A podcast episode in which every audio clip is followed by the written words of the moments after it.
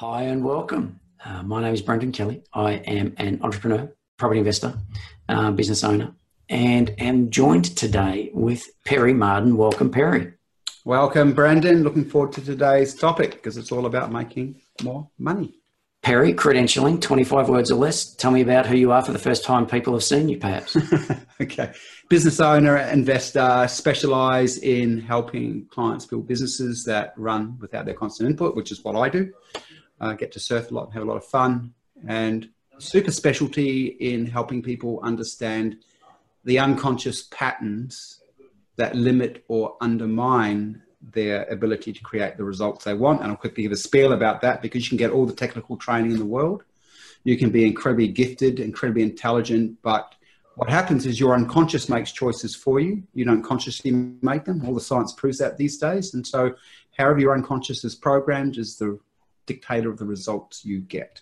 There we go. That, that was a long 25 words. oh, yeah. well, I heard 25 seconds. Maybe I oh, wanted to. Good answer. Good answer. maybe I wanted to. if we're talking about superheroes, then um, we are talking about, uh, uh, well, not superheroes. Um, what are they? What are they? Superpowers. So your superpower is is the psychology around it. My superpower probably would be the financials and the modeling. Yeah, well, you're the uh, you're the you're the maths man. You've always yeah, I'm the maths man. I'm the numbers man. Anyway, today's conversation. He's, by the way, no, one sec, one sec. Yeah, yeah, go on. Go he's, on. a humble guy. He's like the Rain Man with the. That's actually how he is. He's, he's prodigy. He's just being humble. Anyway, that's good. You're too kind. I'll take it. Um, so uh, today's conversation is all about how do we get more money in the door? How, how do we actually increase our revenue? And the only way to do that is to make sales. So how do we make sales? Well, the only way to do that is to have more people to sell to. Um, you can change different markets or change your product and, and increase prices, etc., like that to manage more revenue within the business. But but the essence is the more clients you have, the more customers you have, the more ability you have to make money. So the conversation today, very briefly, is well, how do we get more clients and how do we access more markets? How do we access more people? Um, Perry's got a rule on this. Now, we've been talking recently around um, oh, with a lady by the name of Christy Melling, who is all about social media and um, very powerful, very insightful content. And I've enjoyed immensely the conversations thus far. And the essence is expect a longer lead time, expect to work uh, and nurture for longer in order to convert uh, if you're using social media as your primary channel. Uh, and it's all about give and having them want to buy as opposed to selling and making them buy. Very, very different psychology around that. Now, today's conversation is well, what percentage of time do you spend on your social marketing versus what do you spend on your traditional marketing? What, what how do you actually spend your time in your marketing? And, and I guess a, a, bigger conversation is, well, how much time do you spend on your marketing versus how much time do you spend on your operations and your business? Perry, your rule, um, you've got a base rule around spending time on marketing versus spending time on business. And then what I want to do is get you to delve into, given the marketing component of that, what, how would you split up that percentage? So, what's first, firstly, what's your base rule? 50% of your time is spent marketing, 30% of your time is in delivery, 20% of your time is in operations or management. Now, nice base rule. Now, is that yeah. have you found that across the multitude of businesses that you run that as a base rule, or have you found different industries manage it differently and need well, to manage it differently? I would say it's a discipline, right? So, as an example, when I talk about that rule, I'm talking about that for myself or, or businesses that have smaller number of staff. Because if you have a business where you have a marketing team, you know, working eight hours a day, um, then that rule can sort of go out the door. What we mean, but if you're a smaller business and you don't have, have a big marketing team, and you are involved with the marketing, then it just makes sense that you free up as much time as possible to be involved in running that marketing. Well, and take you out of the equation. I mean, if we're talking business per se, as a business itself, how much time do you think a general business would spend on marketing versus the time doing a general business spend on, on oh, operations versus general business work on, on, delivery? Again, 50, 30, 20. It's so broadly, yeah. yeah. So an, broadly. an individual within it is, is, you know, whatever role they have to play, they play. Um, but but from where you're coming from, if you're a small business owner and your job is to run your business, you'd want to set up a calendar that says 50% of your week is all about managing marketing, 30% uh, of your week is all about delivering, 20% of your week is all about the paperwork and the operations to keep the thing afloat. Yeah, or even product development. And, and so, if, you know, you'd go and I'd look at a small team. So if I, if I come backwards and why I even think this way. So uh, I can tell you my own stories, but I've got lots of stories with clients. If I go to a client, yeah, no, I've only got fifteen minutes. Yeah, yeah, okay, I'll be quick. Here's it, quick two points, like two, two really important points. I go into a business, cash flow issues. First question: How much time is being spent collectively on the marketing? And oftentimes you see that they're not spending anything close to that 50%. They're no, you're not. in operations, administration. Agreed. So then you've got to readjust things so they call that time back. Because if you've got 50% of your time working uh, and you're just working on the marketing collectively or as an individual, if you're a smaller business, that's 50% of your working hours. Yes, two and a half days a week. That's hard yeah, oh, and, and here's the really important thing and I'm speaking really quick because you're putting the pressure on me to get this done quickly. Um, but it, it, it's, this is good for you, Perry. Jeez, I'm got performance anxiety. Um, uh, it, it's it's really simple to see. So if you've clawed back and you've got 50% of your time, because the only thing that makes mar- money is marketing and sales, right? So if you're spending 50% of your time in marketing and sales, great. If you're not, that's the problem, right? Yeah, interesting thought. And you could almost scale that back, couldn't you? I mean, if you've got a 40% ratio towards marketing scale and you've got a revenue thing, then you've got 30% there's a revenue hit, and then there's a, a 20% of a revenue hit, 10%, 10% is a revenue hit, and no percent is, hey, where's my money gone? So, um, yeah, it, it's a sliding scale of efficiency with respect to revenue generation. And now, because you're pushing me, I'm going to go somewhere else to the next thing. Like, and so, what do you spend that time in, right? Like, how much time should you spend social media marketing? Ah, and that's right. To go. That's okay. Right. That's what I'm saying. You, we've only got 15 minutes. I think. So, what what percentage of time would you spend on on social media versus spending on your traditional um, paths, your trusted and true? Well, again, right, it all comes back to the metrics. So, in my experience, and I think this is an experience that most people have had you'll typically find, you know, if you spend look at your year and all the things that you've done tactically as a marketer in the in that year, some things work really well, some things don't work so well, and so w- what we tend to look for is, you know, the old 80-20 rule. 20% of what you're doing's uh, producing the bulk of the income that your business makes. So let's find out what that 20% is and put effort and energy into that. So you can't answer that question without oh, getting Oh, yeah. No, here's a challenge because if you're going down a path of um, using my pen to point, if, if you're going down Teacher. the yeah, not, not wrong. If you're going down the path of um, exploring social media as your channel, and it has a long nurture time and a long lead time, then you're not going to see any return for that for a long time. Are you going to go the 80 20 rule and then go bugger off the uh, the social marketing because it's too much energy, too time consuming, too dependent, or too dependent on a constant application? Oh. And, and therefore, and, and I can't measure the yield directly. Therefore, I spend 20% on that, which I traditionally go. And then you're, you're a dinosaur in, in your marketing. You're, you're, you're being tricky Okay. no, the answer to that same thing. Uh, I'm going to understand my 80 20s after trialing things. So, yes. Yeah, but what's the trial time? What's the lead time? Well, here's because it could be a year before you get anything out of um, no social media. No, I, I, wouldn't say. I'd, okay, I'd good, come, good. I'd so come back. To, here's come back what what period of time would you expect your first conversion through a nurture and um, uh, contribution approach through social media? When when would you expect your first? I want to know more. Let me buy your product. You, you know, I'm back not to answering the question directly. I'm going to answer the question. right. So, what I would do, you asked me what I would do. So, if I've got established channels that are working for me, I might put 80% of my marketing time into those established channels because there's a low risk profile because they've been producing for me for years. Um, so it's easy. I don't have a, a huge, uh, uh, uh, you know, when you've got to learn something new, it's kind of taxing. So I'm going to spend 80% of my time in channels that statistically are working for me. Um, and then I might spend 20% of my time trialing social media. And so, coming back to that uh, question, you know, within a month to two months, I'm going to have a real fair idea about how things are working for me from a social media perspective. Because I disagree.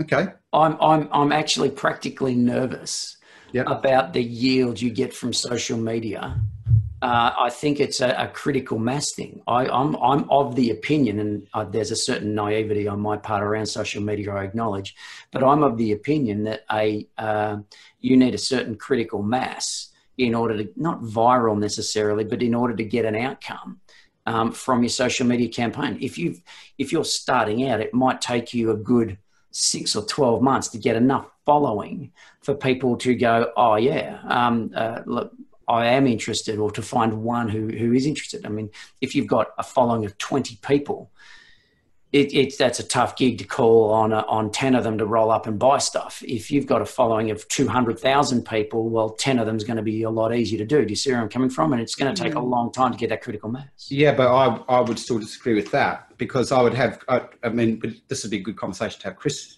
Chris here, but anyway, because she's an expert on that. But in my, in, in social media, but my experience, I'm still going to get a fair idea about how things are going within a month to two months, right? And here's where, why I'm saying that.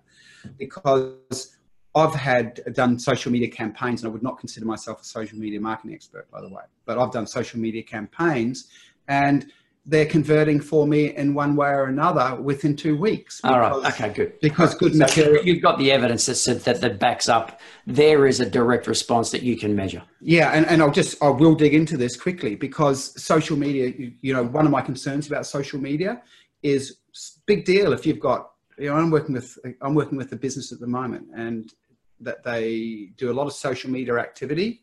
And my suspicion that I've brought to them is that your social media activity won't convert to dollars. You have lots of people that like what you do. You have lots of people that engage in your posts, but um, they're not converting to dollars at this point. Yeah, so that's my so, dilemma. That's my yeah, thought.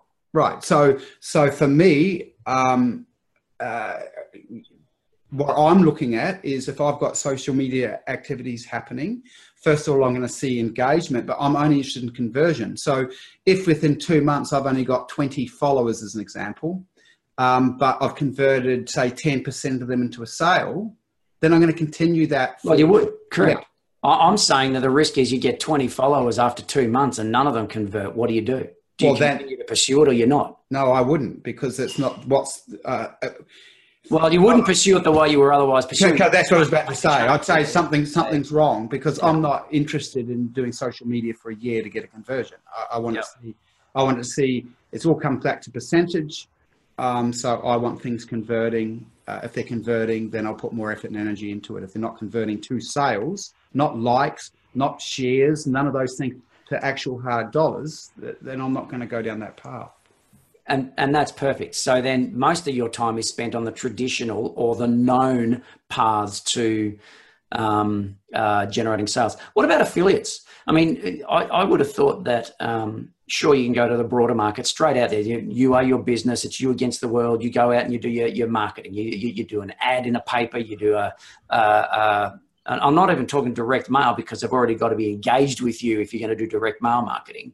I'm talking about you versus the world in order to attract people to be on your mailing list or to attract people to do something with you it, how do you access that? There's advertising. There is um, really it's it's it's advertising affiliates. You you either you're either you against the world on a coal face, or you're building relationships with like-minded, non-competitive companies that you can do affiliations with and, and share leads. I would have thought. Well, there's two there's two there's two strategies that I would really back. So again, remember this what this is about today, really, because we're just to remind everyone, it's about getting more sales. And yeah, when great. we talk about getting and more sales, you need more leads. You need more leads. And then now leading back to what Brendan's talking about, and you want to get those leads for, for as little dollar dollar cost as possible. Correct. Right.